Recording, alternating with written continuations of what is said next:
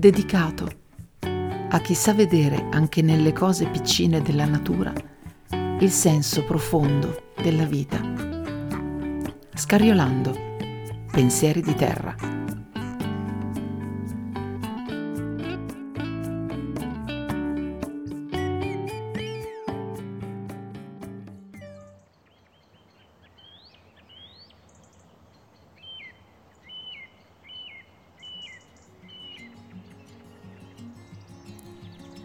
L'arte è libertà da ogni predicazione, le cose in se stesse, la frase bella in se stessa, mari sconfinati, narcisi selvatici che appaiono prima che la rondine osi. Virginia Woolf.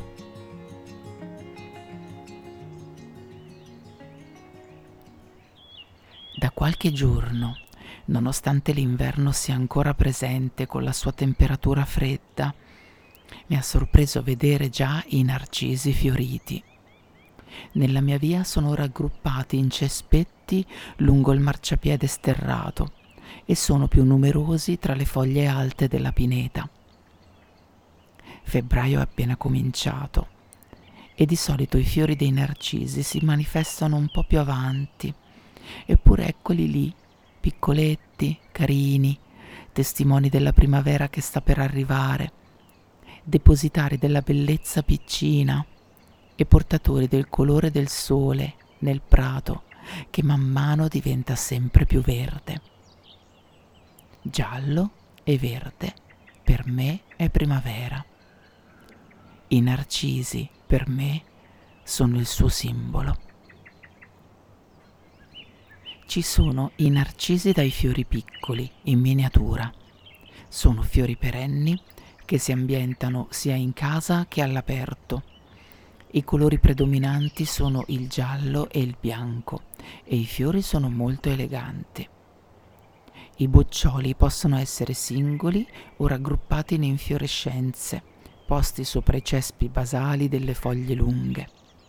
Gli steli sono eretti e senza foglie. Questi piccolini sono adatti per i giardini rocciosi. Crescono bene con un terreno fertile e ben drenato in posizione soleggiata. Vi cito alcune varietà di Narcissus in miniatura. Narcissus avalanche, Cyclamineus, Dove Wings, Charity May, February Gold, Narcissus Jetfire, tête à tête, triandrus. Queste varietà vanno dai 10 ai 35 cm al massimo. E poi ci sono i narcisi dai fiori grandi, anche loro perenni e di facile coltivazione, anche loro di colore giallo e bianco in prevalenza, ma con i fiori ovviamente più appariscenti hanno fiori singoli o in infiorescenze e gli steli sono eretti senza foglie. Sono adattissimi per le bordure miste o da inserire in piccoli gruppi tra gli arbusti. Sotto gli alberi decidui donano bellezza e colore anche quando gli alberi hanno lasciato cadere le foglie. Richiedono anche loro terreno fertile e ben drenato e posizione in pieno sole. Vi cito alcune varietà di Narcissus a fiori grandi. Narcissus actea, Empress of Ireland, King's Court, Merlin, Narcissus Susie, Tahiti, Sweetness, Yellow Cheerfulness. Queste varietà vanno dai 35 ai 45 centimetri. Mi raccomando, tutti i bulbi di narciso contengono una sostanza tossica chiamata narcisina. È un alcaloide velenoso sia per le persone che per gli animali e potrebbe provocare paralisi del sistema nervoso centrale e avvelenamento. Anche le foglie non devono essere ingerite. C'è un narciso che io amo particolarmente, sia per la forma snella dei suoi petali bianchi, sia per il nome che gli hanno attribuito. è il Narcissus poeticus, ovvero il narciso dei poeti. È una pianta erbacea perenne, del cui bulbo ovale piriforme ogni anno prendono vita le foglie e i fiori alti circa 30 cm. Ha le foglie tutte basali, di forma lineare, profondamente scanalate e leggermente contorte. I fiori bianchi sono profumati e presentano petali lunghi acuminati all'apice e con una corona gialla, un cerchietto al centro del fiore, con un margine dentellato rosso. Il suo habitat ideale è il bosco o i prati umidi di collina e montagna, dai 300 fino ai 1500 metri di altitudine. Al Narcissus Poeticus è d'obbligo dedicare una poesia.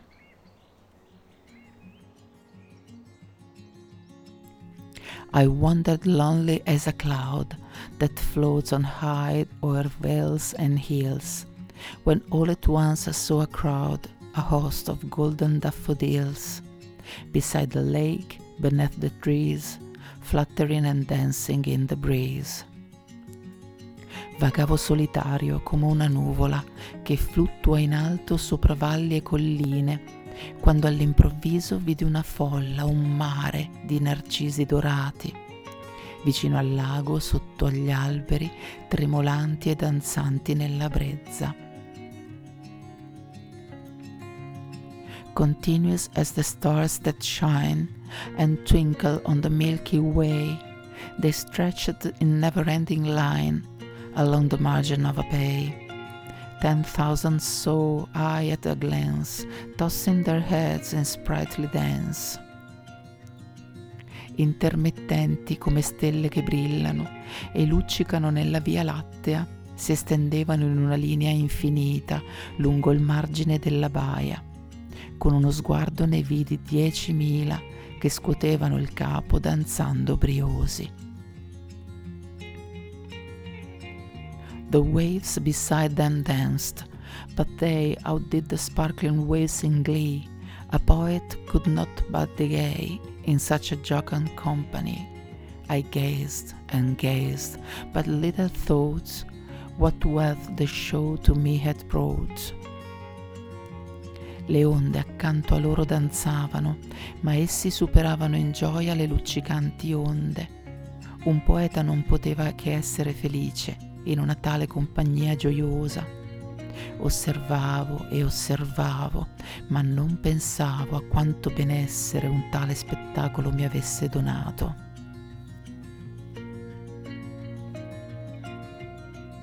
For oft when on my couch I lie, in vacant or in pensive mood, they flash upon that inward eye, which is the bliss of solitude. And then my heart with pleasure fills and dances with the daffodils. Poiché spesso, quando mi sdraio sul mio divano, in uno stato d'animo ozioso o pensieroso, essi appaiono davanti a quell'occhio interiore che è la beatitudine della solitudine.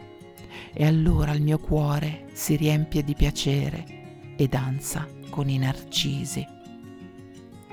And then my heart with pleasure fills and dances with the daffodils. E allora il mio cuore si riempie di piacere e danza con i narcisi and then my heart with pleasure fills and dances with the daffodils. William Wordsworth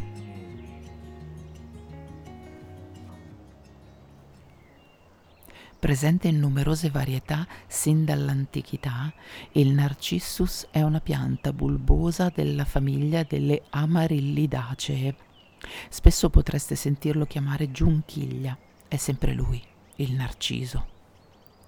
Il suo nome deriva dal greco narcissos e significa ottundimento, perché in tempi antichi si credeva che il narciso possedesse proprietà sonnifere e narcotiche. Le specie hanno origine in Europa, in Africa settentrionale, in Cina e in Giappone. Come per tutti i bulbi, bisogna pensare in anticipo rispetto al tempo della fioritura.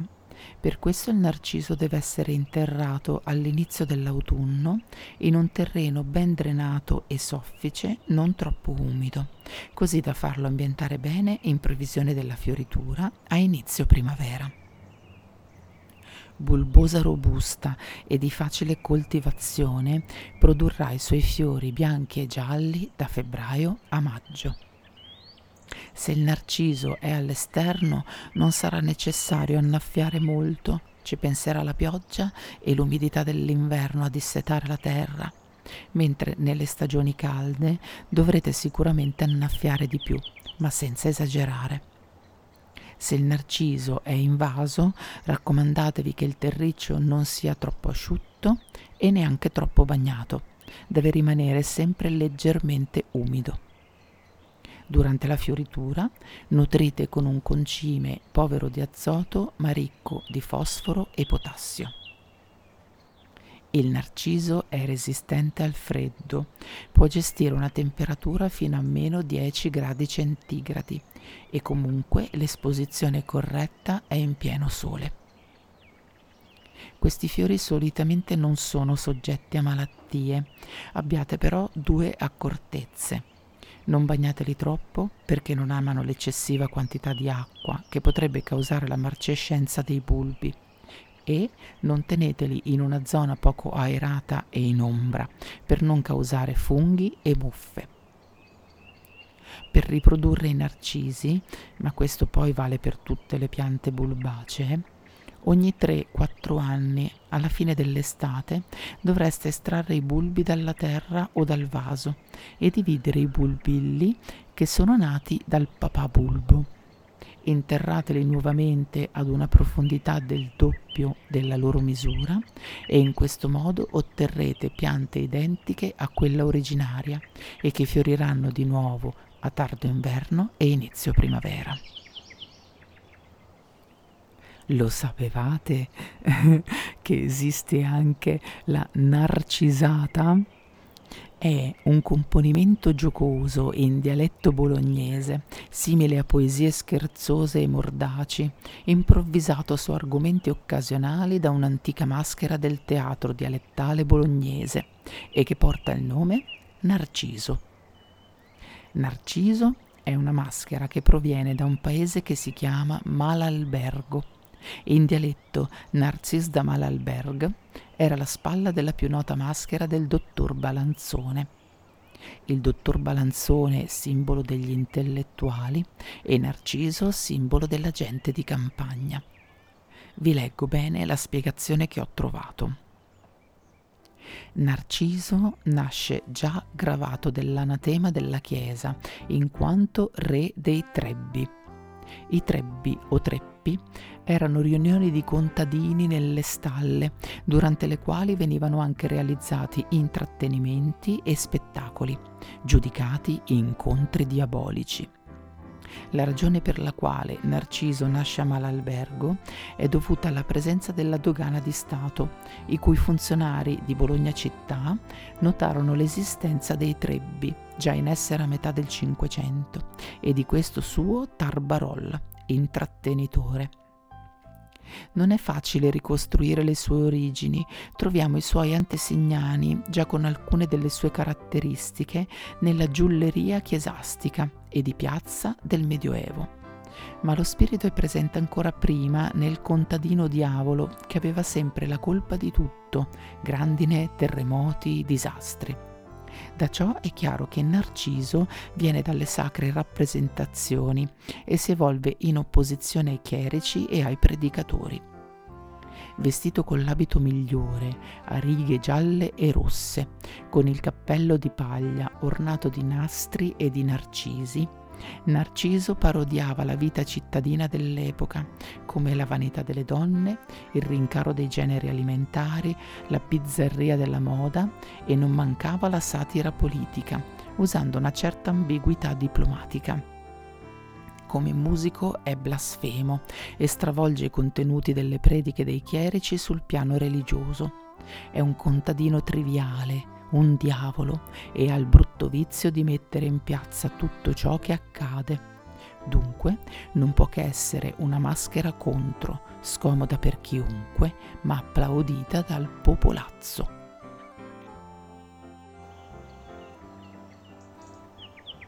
E arriviamo ora a parlare del mito greco di Narciso. Ne parla Ovidio nelle Metamorfosi.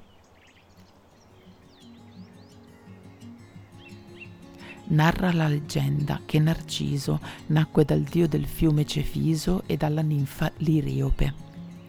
La madre, preoccupata riguardo al futuro di suo figlio, interrogò l'indovino Tiresia, il quale predisse che Narciso avrebbe raggiunto la vecchiaia solo se non avesse mai conosciuto se stesso. Narciso crebbe e divenne un giovane di incredibile bellezza e uomini e donne si innamoravano di lui. Lui però era molto preso da sé e respingeva tutti. Un giorno la ninfa Eco inseguì Narciso tra i boschi e tentò di abbracciarlo, ma lui la respinse scontrosamente. Innamoratissima ma non corrisposta e disperata per il rifiuto, Eco trascorse l'intera sua vita in valli solitarie, fino a che di lei non rimase altro che la voce. Allora Nemesi, la dea dei delitti impuniti e irrisolti, decise di punire Narciso. Un giorno il ragazzo, mentre era a caccia, si fermò presso una pozza d'acqua per bere ma non appena vide per la prima volta la propria immagine riflessa sull'acqua, egli si innamorò perdutamente di essa, senza rendersi conto che fosse lui stesso. Solo quando si accorse che quell'immagine apparteneva a sé e comprendendo che non avrebbe mai potuto ottenere quell'amore, si lasciò morire struggendosi inutilmente. La profezia di Tiresia si era avverata. Quando le Naiadi ninfe delle acque dolci, e le Driadi, ninfe delle querce, presero il suo corpo per collocarlo sul rogo funebre. Al suo posto trovarono un fiore, al quale fu dato il nome di Narciso. Il mito di Narciso ispirò molti scrittori. Tra questi posso ricordarvi Oscar Wilde, che trasse spunto da questo mito per la scrittura del romanzo Il ritratto di Dorian Gray. Oscar Wilde, tra l'altro, né Il discepolo, poesia in prosa, scrisse anche Quando Narciso morì, lo stagno del suo piacere cambiò da coppa di acqua dolce in coppa di lacrime salate e le Oreadi vennero piangendo per i boschi per rivolgere canti allo stagno e dargli conforto. E quando videro che lo stagno era cambiato da coppa di acque dolci in coppa di lacrime salate, sciolsero le verdi trecce delle loro chiome e gridarono allo stagno e dissero Non ci meravigliamo che tu pianga in questo modo Narciso, che era tanto bello. Ma era bello Narciso, disse lo stagno. Chi potrebbe saperlo meglio di te? risposero le Oreadi. Noi ci passava sempre accanto, ma te ti cercava e si sdraiava sulle tue sponde e ti guardava e nello specchio delle tue acque rispecchiava la propria bellezza. E lo stagno rispose, ma io amavo Narciso perché quando si sdraiava sulle mie sponde e mi guardava, nello specchio dei suoi occhi io vedevo sempre rispecchiata la mia bellezza. Nella terminologia comune, oramai è solito dare del narciso a chi è pieno di sé e magari esalta in modo esagerato le proprie capacità e i propri talenti. Il narcisista è associato ad una persona egoista, alla ricerca di un successo puramente personale, lui, tutto preso dalla domanda chi sono io e cosa faccio qui, si distacca dal mondo e dagli altri, alla strenua ricerca di un'identità personale forte e a volte insensibile nei confronti dell'amore. Il narcisista si sente stimato se guardato dallo sguardo di un altro, come lo specchio d'acqua nel quale rispecchiarsi. Ecco che per lui non essere percepito notato, non essere il centro dello sguardo altrui diventa un problema di inconcepibile sofferenza. Lascia il mondo fuori per rintanarsi in un mondo interno fatto di solitudine. Questo, se pensiamo a Narciso come egoista e restio all'amore.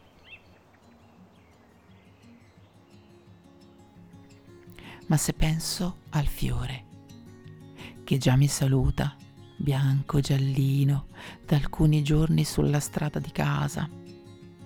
È vero, tu sei lì, che spunti come una sorpresa inaspettata, generoso, gentile, bellissimo. Sì, sei bellissimo. E io divento lo sguardo che coglie tutto il tuo senso profondo. In te, fiore piccino, è contenuta tutta la circolarità della vita che ogni anno si rinnova. E io non trovo che tu sia solitario o egoista o restio all'amore. Anzi, il fatto che spunti proprio in questo finire di inverno, nel freddo dei maglioni e dei pensieri, nella luce ancora un po' buia che si rallegra dei tuoi colori chiari e vivaci. Narciso, sei generoso oltremodo, sei la bellezza della sorpresa, mi induci ad osservare il tempo che passa, mi stupisci con la tua purezza.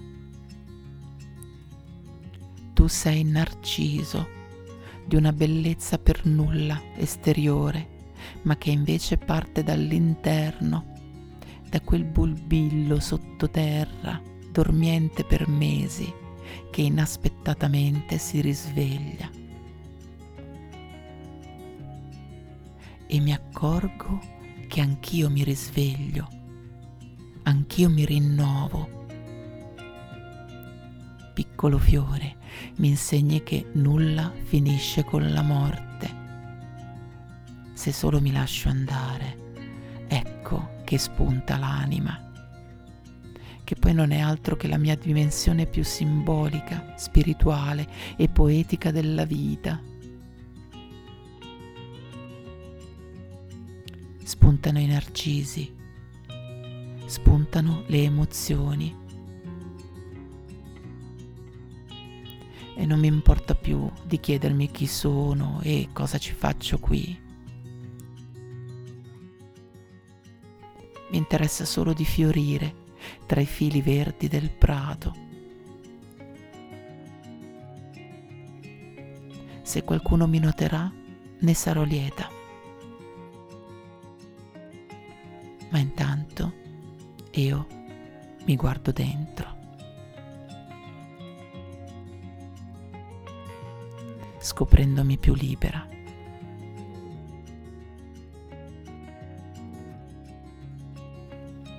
Libera d'animo e di pensiero.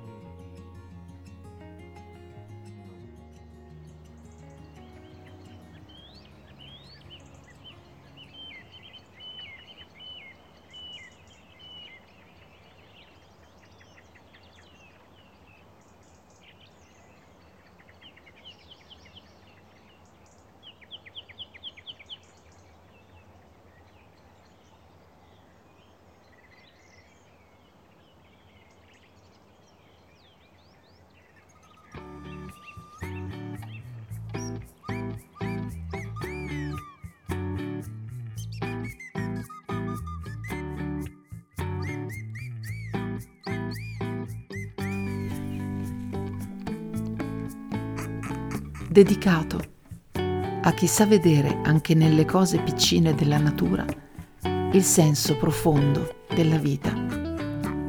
Scariolando, pensieri di terra. Vi aspetta con grazia alla prossima puntata.